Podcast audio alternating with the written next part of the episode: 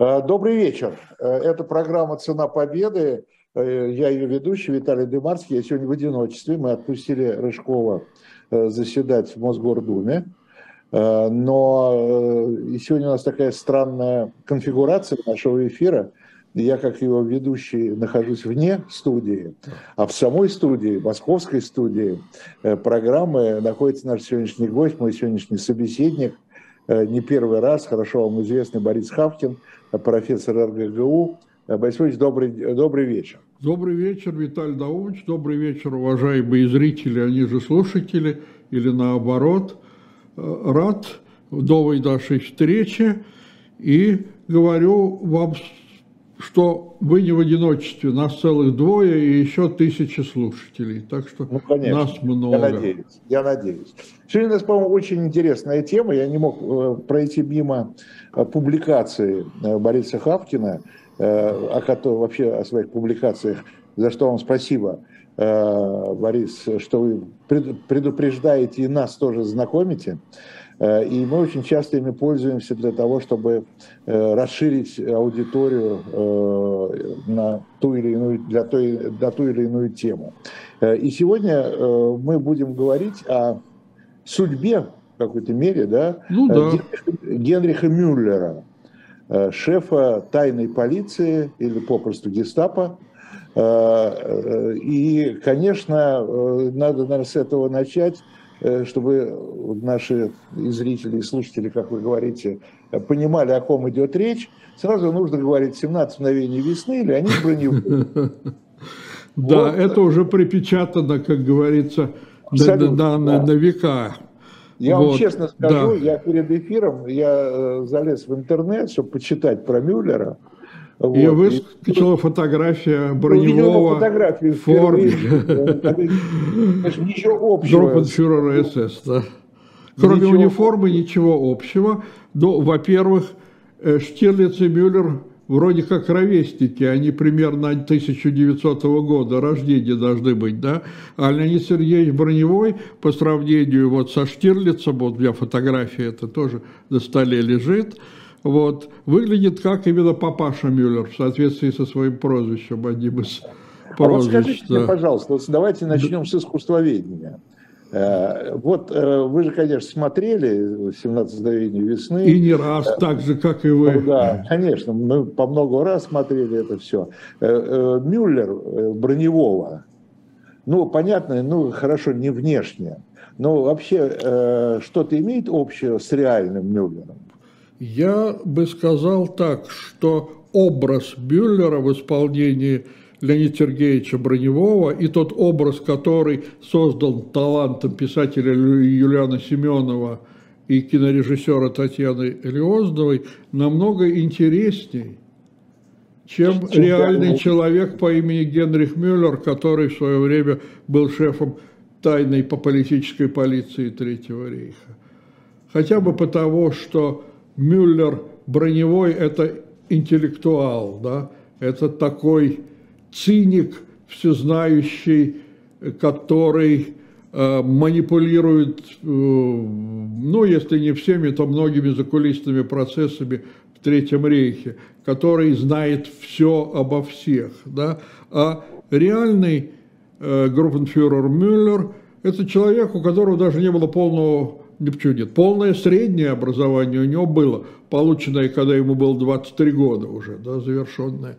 Вот высшего образования у него не было, но никаких особых э, знаний, связанных с, э, даже с его специальностью полицейской у него не было, интеллектуального багажа особого у него тоже не было. Вот. А что у него был, была вот эта бульдожья хватка полицейская, да, э, этот э, сильный волевой характер, чего у него не отнимешь, конечно, и это огромное желание выслужиться перед начальством, подняться по служебной лестнице во что бы то ни стало, перешагивая через ступени, сбрасывая со счетов своих коллег. У него, кстати, и друзей-то поэтому не было у реального э, Генриха Бюллера. И э, он даже тем немногим э, нацистам высокопоставленным, с которыми он имел дело, ну, тоже по-человечески не нравился. Ну, тот же Шелленберг дает очень противную характеристику Мюллеру. Противную, в смысле, сам по себе по-человечески этот человек ему был противен и внешне противен. Вот, э, понимаете, э, все-таки Леонид Броневой – это красавец. Да? Генрих Мюллер – маленького росточка с прямым проборчиком, да, э, как у приказчика в начале века было принято, да, бегающие глазки, такие серо-коричневые, проникающие насквозь, да, пронизывающие своим взглядом собеседника, и очень хорошая память, надо сказать. Вот, вот эти характеристики реального Генриха Бюллера отмечали многие. Но я бы здесь все-таки добавил еще один момент. Об этом у нас мало знают, что реальный Генрих Бюллер был героем Первой мировой войны. Он в Первую мировую войну был военным летчиком и совершил ну, в одиночку налет на Париж, между прочим. Ему тогда было 18 э, неполных 19 лет, да, и получил награду «Железный крест» первого класса. Все-таки человек, ну, на фронте отличившийся, да, но карьеру он предпочел делать не по линии авиации, да, ну, вы знаете, что после Первой мировой войны по Версальскому миру Германия была лишена воздушных и других вооружений, да, а пошел служить в полицию – ну, может быть, потому что его папа был инспектором полицейским, да, и как-то это тоже а, сыграло свою то роль. Есть он, то есть он потомственный под Ну да, ну, был чиновником полицейским таким, вот, небольшого ранга в Мюнхене. Вот. Вообще а. он из Баварии, да, он баварец, который попал в Берлин только потому, что его перевел на службу в Берлин. Это было уже после прихода нацистов к власти его тогдашний шеф Гейдрих. Борис Львович, а вот такой вопрос. Смотрите, э, он, но тем не менее, он сделал великолепную карьеру. Да. да? Э, за счет чего? Ведь, насколько я знаю, я вот тоже готовился к нашему эфиру, э, он даже как бы сначала к нацистам, так я имею в виду к национал-социалистической партии, не очень тяготел. Он э, как-то он э, не был таким нацистом, да, да, он не был действительно. И вступил в партию, представьте себе, только в 1939 году, будучи ну, да. в чине полковника СС. Что само по себе очень странно, конечно, да. Вот. А в ваймарские времена он служил в политической полиции сначала э, в Мюнхене, затем в Берлине и занимался тем, что ловил коммунистов. Но в одной из его служебных характеристик было сказано, что если бы ему дали приказ тогда в ваймарские времена ловить нацистов, он бы это сделал столь же успешно и столь же безжалостно и столь же точно и скрупулезно, как он выполнял все другие свои обязанности по полицейскому сыску. Он не был убежденным нацистом, он был сторонником ну, Баварской народной партии. Э, и вообще он оставался даже в Берлине, по сути, баварцем в душе, и по своему языку, баварскому диалекту, он на нем говорил всю жизнь, и по своему правовому, и, скажем так, э, не хочу сказать национальному, но скажем, местному сознанию. Он был баварским патриотом, если это слово здесь уместно, конечно. Вот. И что важно, почему он сделал карьеру? Да потому что ему было все равно, кого сажать, лишь бы сажать точно, выполняя приказы начальства, о чем я уже сказал. Да? И он стал нацистом только потому, что нацисты пришли к власти и открыли перед полицейскими чиновниками, такими как Генрих Мюллер, возможность быстрой полицейской карьеры, продвижения по служебной лестнице. Ну да, ну да. Я бы, знаете, здесь, э, если наша аудитория подумала, что мы косвенным образом э, критикуем авторов фильма за, не, за несоответствие, это не так, конечно. Конечно потому что мне кажется, что у, Ле, у Леозновой вместе с, вместе с, там, и с Ильяном Семеновым была очень правильная идея э, может быть, она, ну, и она была реализована через многие персонажи этого фильма, нацистов, что, в общем-то, Советский Союз, и не только Советский Союз, в общем, мир имел дело... Не с дураками, да?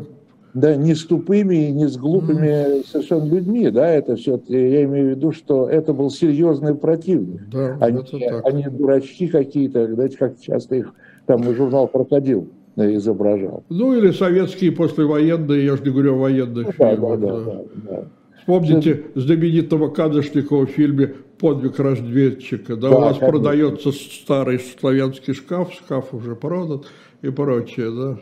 Ну да, да, что все это, все это было не так просто и легко, как это изображается, да, потому что э, противник действительно был, был и профессионален, и умен.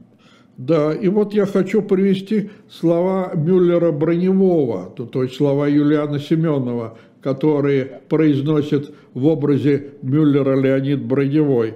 Мюллер бессмертен, как бессмертен в этом мире сыск. Вот в этом ключ к образу Мюллера, да. по-моему, да, да, да. сыгранным на а, экране. Говоря, да. Борис кстати, такой вопрос. Но, во-первых, давайте мы еще заинтригуем нашу аудиторию, э, потому что, в общем-то, главный посыл к сегодняшней теме, к сегодняшнему разговору у нас еще, у нас еще предстоит впереди. Э, вы еще узнаете, да, да. где и как захоронен. Какова Пока... посмертная судьба да, да, да, посмертная генерала судьба Мюллера. Мюллера. Да, но это давайте мы заинтригуем и постепенно придем э, к этому сюжету. Э, а пока у меня такой вопрос. Э, это правда или нет? Что, то есть, правда, мы точно знаем совершенно, что был период сотрудничества Советского Союза и Германии, да? после Первой мировой войны, как... Ну, Рапалла вы имеете в виду, да? Что вы? Рапальский период, Рапальский договор. Рапальский период, потом вот эти вот обучения немцев э, в летной школе, да, да. школе. Танковой школе, школы химической войны, да, вот это да, да, да, да, да. Это и есть Рапальское сотрудничество. Это Рапальское сотрудничество. После того, как немцам было запрещено, Германии было запрещено иметь свою армию по э, Версальскому договору, э, и Советский Союз оказывал в этом, так сказать, посильную помощь, да, подготовки э, военных. Ну, не бескорыстную, потому что э, красные командиры учились в германских учебных заведениях, да, постигали угу. германскую, в частности, технику и штабную культуру. Вот здесь в Советском Союзе были военные объекты совместного пользования. Так а что а вот, это говорят, было взаимовыгодное сотрудничество. Вот есть какой-то такой слух, не подтвержденный, насколько я понимаю, документально, да, что было какое-то сотрудничество между... Тайными полициями. Между тайными полициями, между гестапо и НКВД. Ну, я бы сказал, что это на самом деле слух, или это выдумки писателей, авторов детективов. Вот, по крайней мере, вот так называемые краковские протоколы о сотрудничестве гестапо и НКВД – это фальшивка. Но это, это уже другой, другой период, это уже 39-е годы. Да, да это, конечно, а, да, более... совсем да, другая да. история. Но да. Э, что касается вот Вайборского периода, то есть с 1922 по 1933 период Рапалла, да, или период да. Вайборского германо-советского сотрудничества, да, то там ни в каких документах полицейского сотрудничества, по крайней мере, я не, не, не видел, не знаю, и даже об этом ничего не читал у коллег, в том числе и у немецких, да. Вот. Так что я бы э, э, сказал так, что Советский Союз ввел разведку против Вайборской республики, ну хотя бы по линии и Коминтерна, и, и советской военной разведки иностранного, и по линии иностранного отдела НКВД, так же как и Германия шпионила в рамках дружественных отношений за Советским Союзом и Красной Армией, в основном через посольскую военную резидентуру, потому что все эти военные, военно-морские, военно-воздушные атташе – это, в общем, легальные шпионы, это всем всегда известно. Вот. И никакого тайного сотрудничества тайных полиций не было. Не было, да, все. То есть это, это, и вы говорите, что это, это, так сказать, как сейчас модное слово, фейк, да, это... В переводе э, на русский вранье, да. Вот, или, скажем, художественное или малохудожественное преувеличение. Но как литературный прием это все можно списать, но мы говорим же о реальной истории, опираясь на принцип историзма, да, на факты, на документы. Вот таких документов я не знаю. Угу.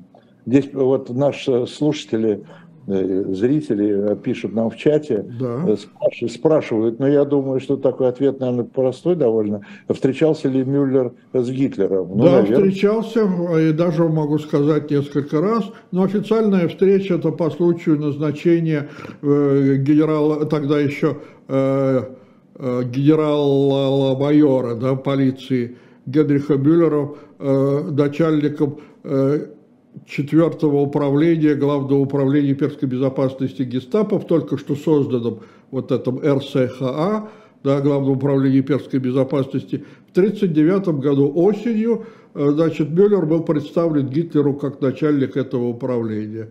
Вот, могу сказать, что никакого особого впечатления на Гитлера он не произвел. Ну, чиновник-чиновник, да.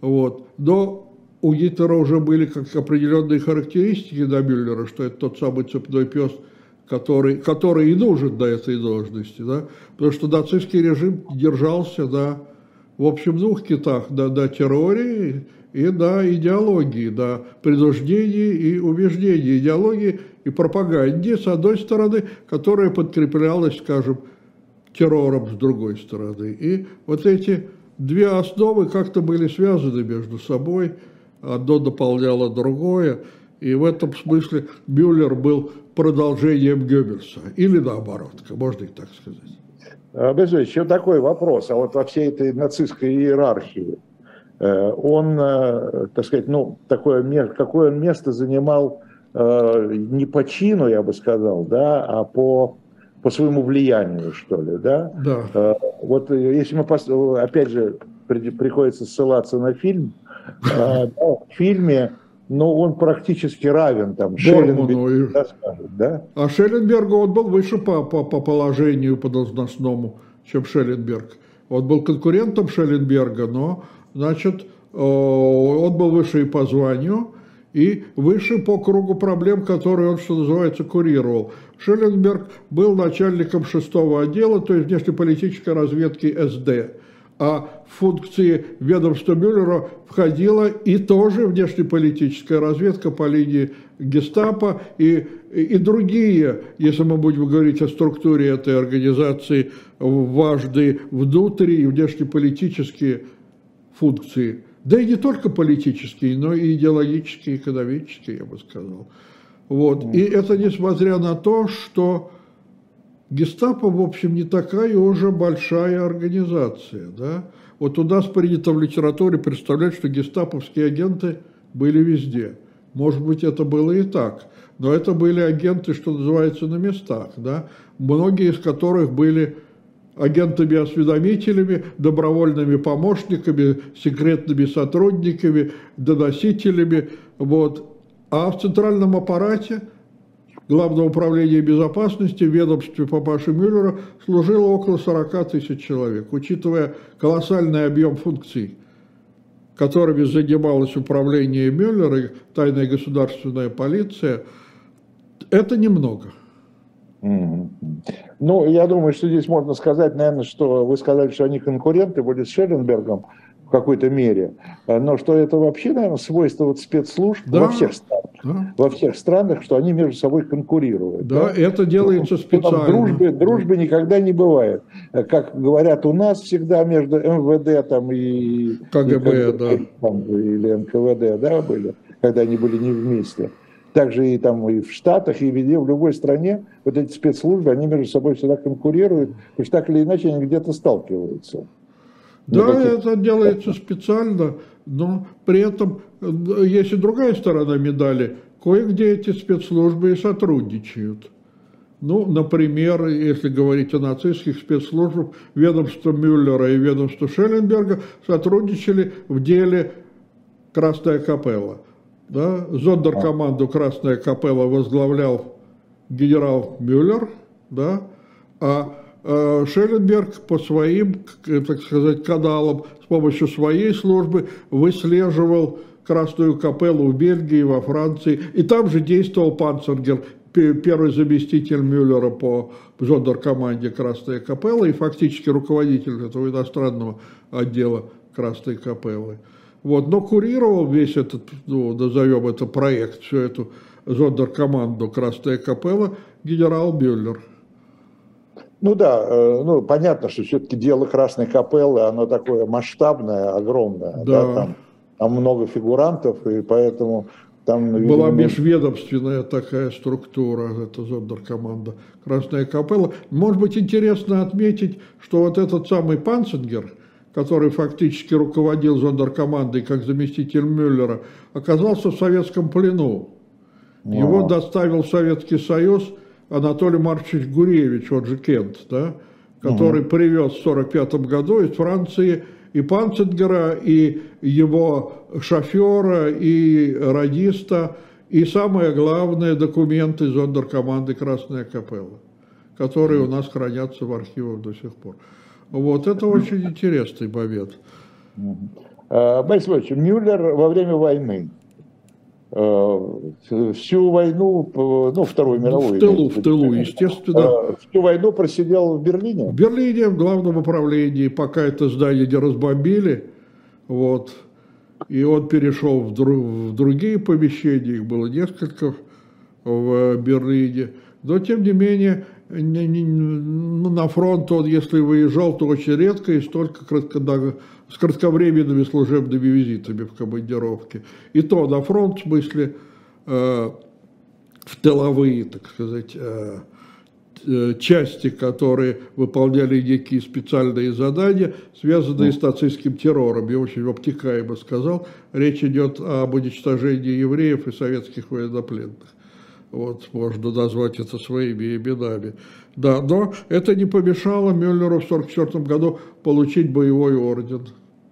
В 45-м? В 44-м его фюрер а, ответил, да. После дела Красная Капелла. Вот, уже когда как бы следствие было завершено. Да еще ведь Мюллер расследовал, ну, не лично он, не он один, а руководил следствием по делу 20 июля. Это тоже функция гестапо была ловить этих господ офицеров, которые были в заговоре против Гитлера. И за 20 июля он получил свой орден боевой, вот, и проявил себя как верный, значит, слуга фюрера. А давайте воспользуемся э, этим, э, этим обстоятельством и вашим рассказом по поводу Красной Капеллы и договоримся с вами, Борис Владимирович, что мы сделаем отдельную программу, посвященную Красной Капелле. Ну, кажется, конечно. Что Всегда будет... буду рад об этом с вами поговорить. Да, да, да. Так что... Это очень интересная, богатая и да, очень многоплановая очень тема, потому что Красная Капелла это и Германия, это и Бельгия, это и Франция. Это вся Европа, это и Советский Союз. Ну, в общем, и Советский Союз тоже, Понятно. да. Учитывая их советских, назовем их чекистским термином, кураторов, да, и кураторов, и, и судьбу э, Трепера, и э, руководителя Красной и, Да, да, да и, и, и того же Гуревича, которого ну, да. я, кстати, сдал лично, и, да. и, и продолжу, и которого допрашивал генерал Мюллер лично. Когда ну, давайте кем-то арестовали. Раз, Красная капелла, да. вернемся к генералу Мюллеру. Э, вернемся к генералу Мюллеру. То есть в течение, а вы говорите, что там были специальные подразделения в гестапо, э, именно военные, которые воевали? Они не воевали, они Нет, были... спецоперации выполняли. Да, они были э, в полевой жандармерии. Она тоже была в ведомстве папаши Мюллера, вот, и полевая жандармерия обеспечивала, что называется, новый порядок в тылу, да, в том числе ага. и расстрелы военнопленных, да, и в ведомстве Мюллера была так называемая тайная полиция, которая следила за вермахтом, да, полиция это тоже, ну, Фельдполь формально она была полевой полицией и полевой жандармерией, в общем, они занимались и шпионажем контршпионажем и шпионажем в рядах вермахта, что им было запрещено, потому что этим занимался Абвер. Но после того, как Абвер был после заговора 20 июля 1944 года ликвидирован, его функции переданы в гестапо, то этим открыто занималось ведомство Генриха Бюллера. тайная государственная а... полиция или четвертое управление Главного управления имперской безопасности. А в оккупационных администрациях были представители гестапо? Были, конечно, только не в открытую, там не было таблички, что это комната офицеров гестапо. Они действовали там как, допустим, помощники там э, местных комиссаров, габиц-комиссаров, или они работали именно как э, офицеры полевой полиции, вот, или они э, работали как начальники крупных полевых комендатур, но это по существу эти все э, ведомства так или иначе были под разными названиями, подразделениями тайной государственной полиции. Поэтому я говорю, что эта контора была вездесуща. Хотя первоначально, в общем, этими делами она не занималась, но постепенно по ходу войны эти функции гестапо были расширены.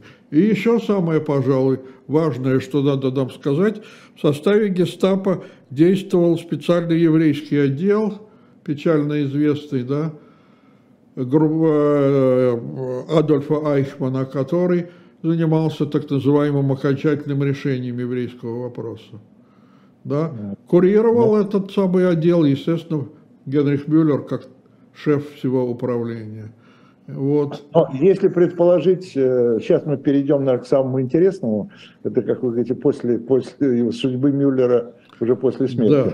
Но э, если предположить, э, что Мюллер бы остался жив и попал бы в руки э, там или советские, или, или любые, да, союзные. Любые руки, то э, он бы фигурировал среди главных. Без сомнения, его место было на скамье подсудимых Нюрнбергского процесса. Вот. Понят, заведомо понятным вердиктом. Да, приговор был, я думаю, предрешен. Тем более, что даже в отсутствие генерала Бюллера на скамье подсудимых Нюрнбергского трибунала в решении трибунала записано, если позвольте, я процитирую, да, что э, гестапо и СД, цитата, использовались для целей, которые являлись, согласно уставу, уставу Международного трибунала, преступными и включали преследование и истребление евреев, зверство и убийство в концентрационных лагерях – эксцессы, так сказано в документах, на оккупированных территориях, проведение программы рабского труда, жестокое обращение с военнопленными и убийство их. Конец цитаты. И трибунал признал гестапо преступной организацией, следовательно, Бюллер никак не мог избежать, как шеф преступной организации, смертного приговора в Нюрнберге. Вот. Но его, его не судили, потому что считали, что он уже мертв к тому времени.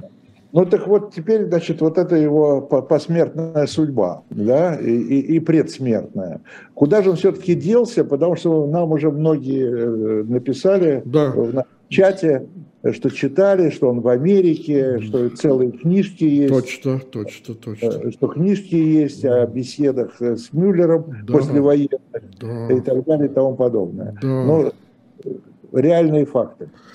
Значит, э, вообще я бы сказал, что поводом к моему интересу вот этому последнему к личности Мюллера послужили опубликованные перед Днем Победы в этом году и хранящиеся в архиве ФСБ показания э, личного пилота Гитлера по имени Бауэр, у нас его иногда называют Бауэр, вот этот самый э, пилот Гитлера писал в своих показаниях, данных в Советском Союзе в плену в декабре 1945 года, следующее – Цитата. Группенфюрер СС Мюллер еще 30 апреля после смерти Гитлера сказал мне, то есть Бауру, что он вместе с еще двумя сотрудниками СД застрелится.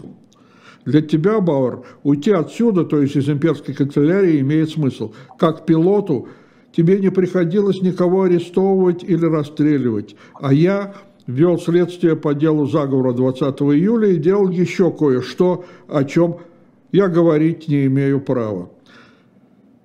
И последние слова в плену от монтер, еще раз, в плену от матера Хеншеля я узнал, я это Баур, что Мюллер и еще два его сотрудника застрелились в имперской канцелярии. То есть, получается, что о том, что Мюллер застрелился, Бауэр узнал только в плену. Понимаете? И то от какого-то монтера Хеншля, это просто на самом деле электрик, который работал в имперской канцелярии, то есть тоже источник ненадежный, да, но, тем не менее, эта версия послужила э, поводом к тому, чтобы еще раз обратиться к судьбе генерала Бюллера и выяснить следующее обстоятельство. Действительно, э, доказательств, что Бюллер застрелился, тогда не было. И появилось очень много разных слухов, сразу скажу, ни на чем объективно не основанных, но, как часто бывает, Мюллера видели в послевоенное время разные люди в разных местах. То есть, ну, видели всех там, да, начиная с Гитлера. Да, ну, собственно. извините, с Гитлером это особая история, о двойниках Гитлера, да, о том, что Сталин, в общем-то, зная, что Гитлер э, покончил жизнь самоубийством, морочил голову Жукову и требовал от Жукова где Гитлер? Предъявите мне Гитлера, мол, живого или мертвого, да? прекрасно зная о том, что Гитлер покончил жизнь самоубийством 30 апреля, и что СМЕРШ располагает останками Гитлера, и все это не мешало Сталину морочить голову и Жукову, и союзникам, кстати, тоже, да, когда на конференции союзников в Берлине или в Потсдаме, точнее, да, вот, Э, он говорил британскому премьеру Этли под общий смех в зале, что «А где Гитлер? В общем, мы не знаем, где он, но если мы его найдем, мы его обязательно посадим на скамью подсудимых, но давайте его найдем». Да. Что, мол, Сталин ничего не имеет против, чтобы включить Гитлера в список главных военных преступников. И что интересно, там ремарка в документе «Смех», очень веселые слова, как вы понимаете. Вот, значит, э, что касается Бюллера, да, его видели и в Чехословакии, точнее в Карловых Варах, его видели и в Латинской Америке, его видели, представьте себе, даже в Советском Союзе якобы видели после войны. И э,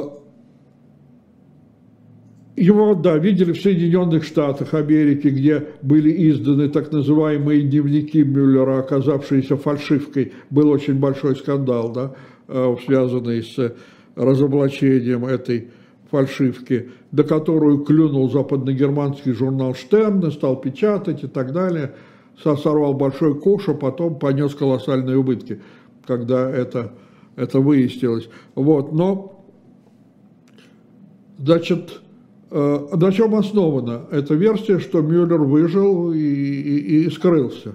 Прежде всего, это версия Вальтера Шелленберга. Мы говорили, что отношения у них были, мягко говоря, далеко не, не дружественные, хотя они были коллегами по черному нацистскому делу, да, значит, и в воспоминаниях, на самом деле это были показания, данные Шелленбергом по, под арестом, потом он эти показания переработал книгу воспоминаний. Книга вышла уже после, в 1956 году, э, уже после смерти своего Вальтера Шелленберга. Значит, Шелленберг пишет, что Мюллер находится в Советском Союзе.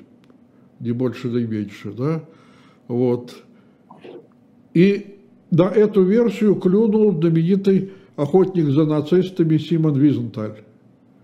Значит, базируясь на вот этих э, воспоминаниях на самом деле, конечно, совсем недостоверных Вальтера Шелленберга, Визенталь также утверждал, что возможно, правда, он так утверждал, возможно, след Мюллера ведет Советский Союз, где он якобы умер в 1948 году, вот, и что он был консультантом на Лубянке. А еще более забавная версия, что значит, из Советского Союза Мюллер уехал в Восточную Германию, и в 1949 году, когда было образовано значит, два германские государства, ФРГ и ГДР, Мюллер э, служил в ГДР консультантом госбезопасности ГДР. Вот. вот такие очень интересные версии, но главный след уходил в Латинскую Америку.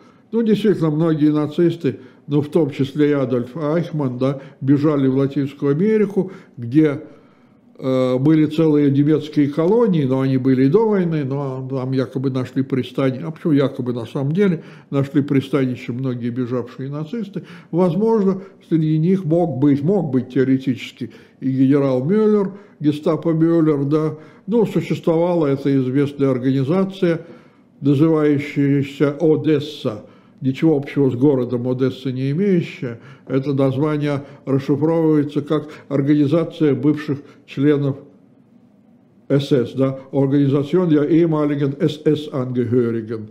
Вот, и что эта Одесса помогала бывшим нацистам, в том числе и Мюллеру, бежать из Европы в Латинскую Америку. Вот. Что существовали, возможно, существовали, это тоже версия двойники у Мюллера, иначе какой же он был шеф тайной полиции, если не сумел через двойников как-то организовать свое бегство.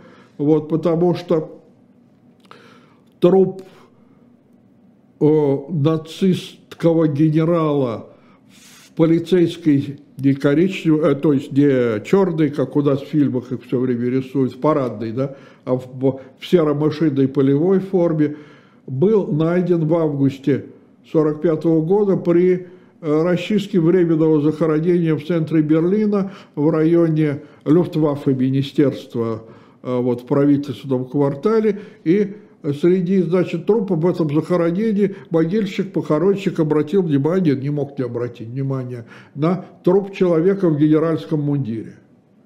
Ну, не каждый раз так в групповых могилах может дойти генерала. Значит, и, и похоронщик нашел в кармане кителя этого генерала удостоверение на имя группенфюрера СС Генриха Мюллера, да еще и с фотографией. Mm. Вот. Следовательно, отсюда версия, что генерал Мюллер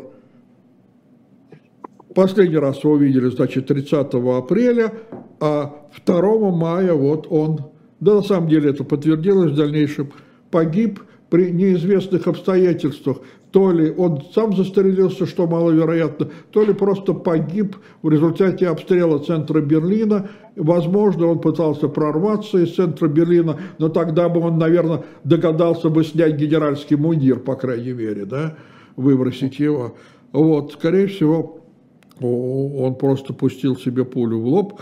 Вот, и этот самый э, труп – генерала Бюллера был похоронен в общей могиле в американском секторе Берлина на э, одном из солдатских кладбищ, где позже, значит, родственники Бюллера, у него был, была семья, которая, впрочем, он не жил, но неважно, значит, жена и, и дочка поставили ему памятник уже в начале 50-х годов, вот, они а, поставили памятник вот на этом кладбище? На да? этом кладбище, где якобы лежал Мюллер. А в 1963 году прокуратура Западного Берлина распорядилась провести вскрытие этого захоронения. И что выяснилось?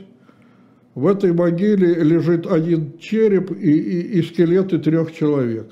Ни скелеты, ни череп не принадлежали по генетической экспертизе, проведенной тогда Генриху Мюллеру. Следовательно, Опять оживление всех этих споров, разговоров, версий, публикаций, интервью. сбежал, Точно. Да? Что это Бюллер так хитро придумал, что переодел кого-то вот в генеральский мундир, а на самом деле он убежал из Берлина. Почему нет? Другие-то нацисты, как мы с вами говорили, убежали же все-таки, да?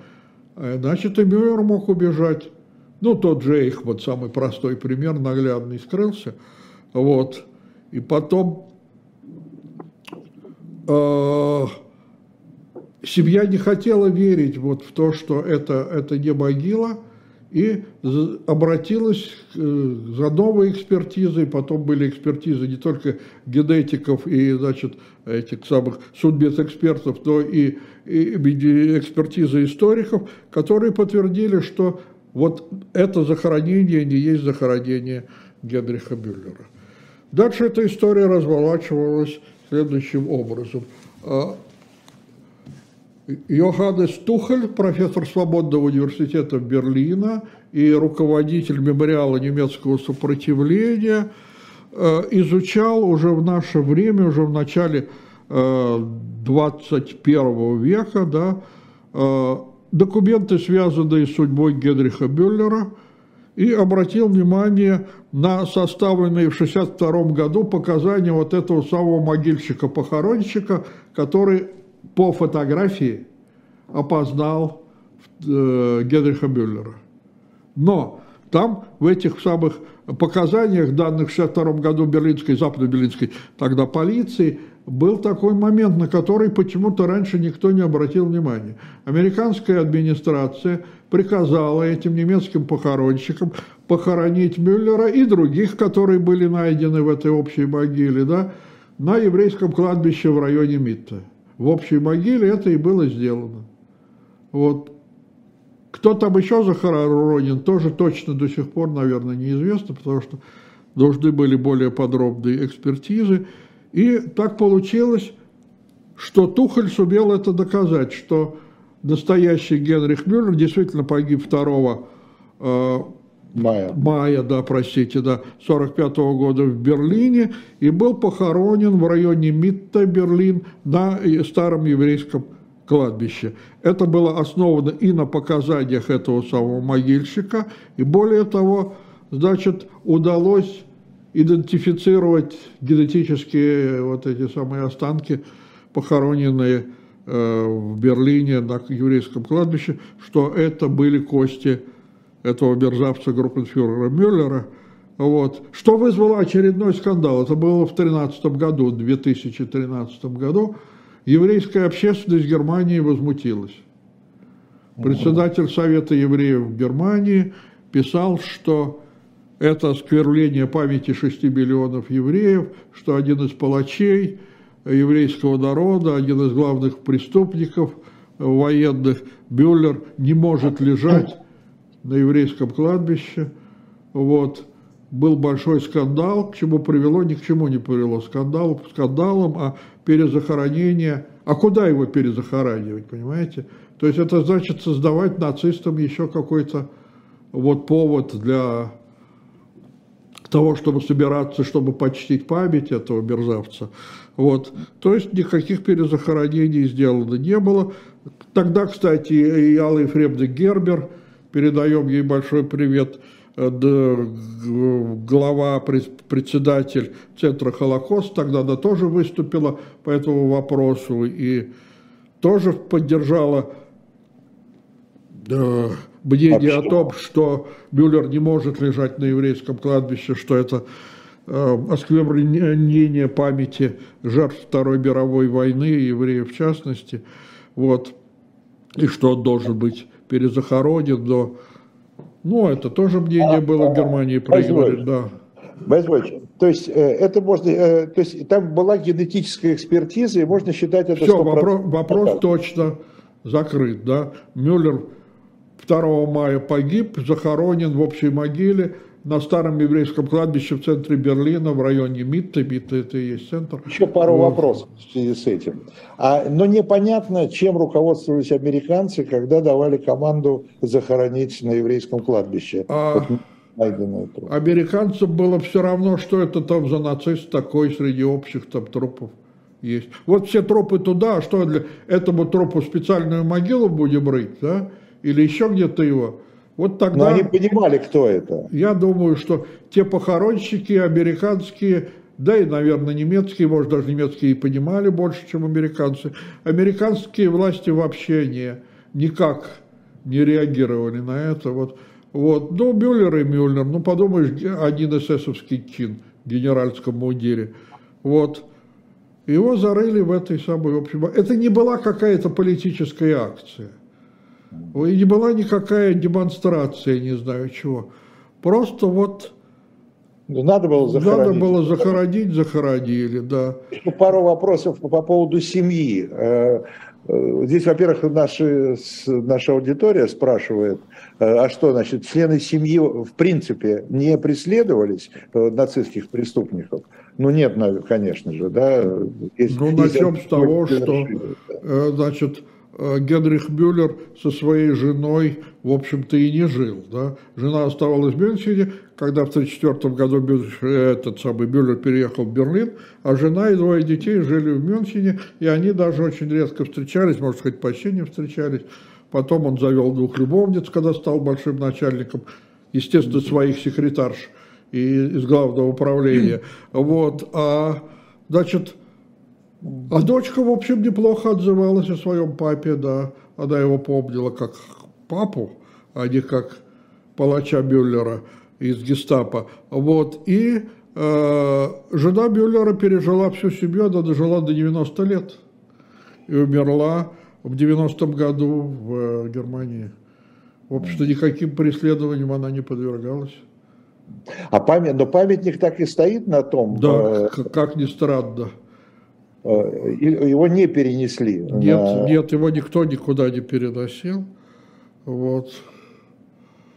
Но, но, судя по всему, скандал э, стих, и, видимо, все так и останется, да, в таком состоянии? Я считаю, что в этом есть какая-то игра и ирония судьбы, да, вот, что один из ненавистников евреев лежит в общей могиле на еврейском кладбище. Может быть, в этом есть какой-то смысл, не знаю. Но никто его, конечно, перезахоранивать да, не будет. Ну, ну, вот здесь э, спрашивают э, еще раз, кто такой Грегори Дуглас, э, который утверждал, что Мюллер жил и умер в США. Да, и да, да, да. Это тот господин, который сочинил фальшивые дневники.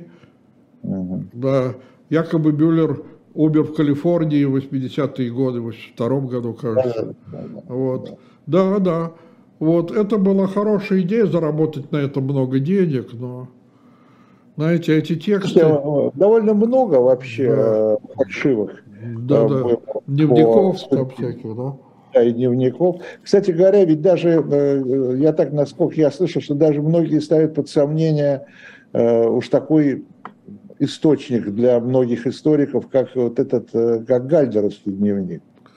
Ну, Крихтаг, то есть военный дневник генерала Гальдера, это его служебный дневник, который он вел в своем кабинете, и это засвидетельствовано разными э, документами, и это же не его личные записи, это военный дневник Верховного командования. А вот эти вот беседы, как-то беседы... Э, это совсем достоверный источник, он я говорю о дневнике Гальдера, он не подвергается сомнению э, его достоверность. Э, а вот это же... Э, это... Застольные беседы Гитлера вы имеете в виду? Или... Вы? Застольные беседы Гитлера. Застольные да? беседы, да. Тысячгespräche. Да, они изданы много раз в разных редакциях, но это же записи кого? Секретарей Гитлера, которые да, что-то да. записывали, что-то не записывали, потом эти документы, эти документы, записи много раз редактировались, что-то туда вписывалось, что-то оттуда изымалось, в зависимости от конъюнктуры. Это крайне ненадежный источник, конечно. Вот эти застольные беседы. Да, да, застольные беседы. Кстати говоря, главная тема этих бесед не политика, а вегетарианство. Ну да. Ну, да. О, о пользе вкусной и здоровой пищи.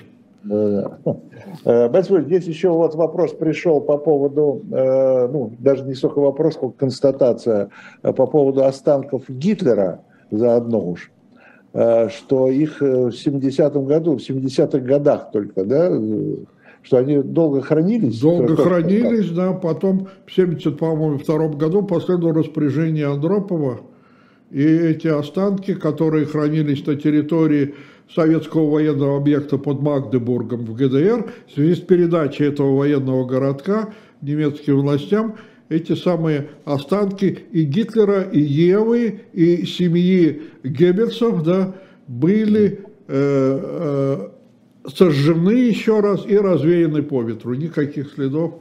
То есть никаких захоронений? Никаких, ничего, о чем есть отчет – вот, э, да, да, и документы все оформлены как положено. И об этом писал наш замечательный историк Лев Александрович Безыменский. Его книга «Операция «Миф» или «Сколько раз хоронили Гитлера». Вот. Mm. где все эти истории многократных перезахоронений описываются. Но, но все-таки отметим, что кое-что физическое, материальное от Гитлера осталось. В Москве лежит кусок черепа с дыркой, да, э, вот, Гитлера, и, значит, да. и, и челюсть Гитлера. А, ну, а, да, зубы. Да. А, да, зубы лежат в одном архиве, а, а значит, дырка в голове лежит в другом архиве. Вот, одни в Центральном архиве ФСБ, другие в Гарфе.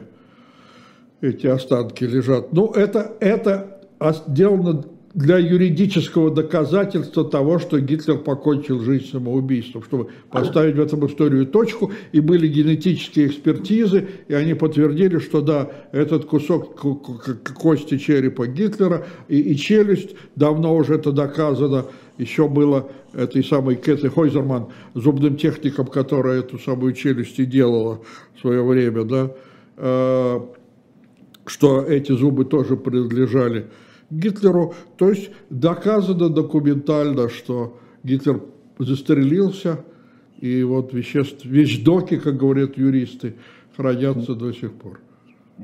Ну, здесь надо понимать, э, надо сказать для нашей аудитории, что, собственно говоря, почему не, не, не, нет захоронений там, того же останков Гитлера или Геббельса. Да, не, потому, да, чтобы не было места возможного Плохая идея, да? Да. Ну, конечно, Вплоть конечно. до того, что власти Австрии снесли, снесли домик родителей Гитлера вот в этом самом Линце, который принадлежал кому-то в одном частной собственности уже. Так вот, этот домик выкупили и уничтожили, и построили там еще что-то, чтобы просто не было памяти об этом никакой. Возвращаясь к Мюллеру, э, то есть если было, там было две даже дочери, по-моему, да, или одна Был была? сын и дочь у него. Сын и дочь. Э, сейчас-то потомки есть его или нет? Какие-то внуки, правнуки? Я, я не знаю. Вот. Неизвестно. Да. В общем... А как вообще, как вообще в Германии в современной э, ведут себя потомки, вот, не, их не может не быть, да? Ой, Виталий Наумович, это не политкорректно, но многие из них входят в нынешнее правительство ФРГ. Не буду тыкать пальцами, что называется. Ну, слушайте, ну, с одной стороны, с другой стороны... Они, эти правдуки уже, конечно, здесь ни при чем. Да, как бы, чего уже, как у нас говорил наш известный товарищ, сын за отца не в ответе, да? Хотя, хотя э, на практике все было наоборот. Э, но да уж тем более, наверное, внуки и правнуки. Ну, ну да, ну да. да. Вот.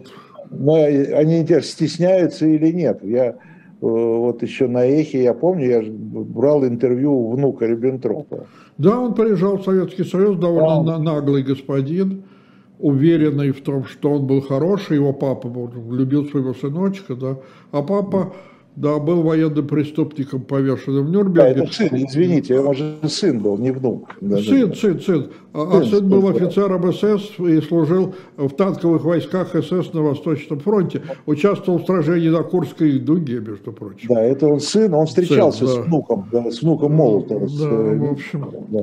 сынок тот еще, да. Ну да. Но, тем не менее, вот, но он приезжал, его принимали здесь. Ну, как? Еще с ним, с ним встречался внук Молотова, господин Никонов. Ну да, ну да. Ну, раз да. папа встречался с, с, с Молотовым, да, ну, да. вернее, дедушка, ну, то есть да. с, с Гитлером и с Риббентропом, да, вот. Понятно. значит, и вдруг... а, Наше время истекло, по-моему, очень интересно. Э, Большое спасибо вам за этот рассказ. Там судьба одного человека, э, еще одного человека, еще одного нацистского преступника. Вот. Но в ней, как во всех судьбах, да, что-то отражается общее э, и интересное. Мне кажется, что-то еще раз раскрывающее тот период и те обстоятельства. Спасибо. Это была программа «Цена победы». До встречи. И в том числе, как мы сегодня договорились, до встречи с Борисом Львовичем Хавкиным еще поговорим о Красной Капелле. Ну, когда ну, это отдельно будет объявлено тогда, да? Спасибо. Всего доброго. До встречи.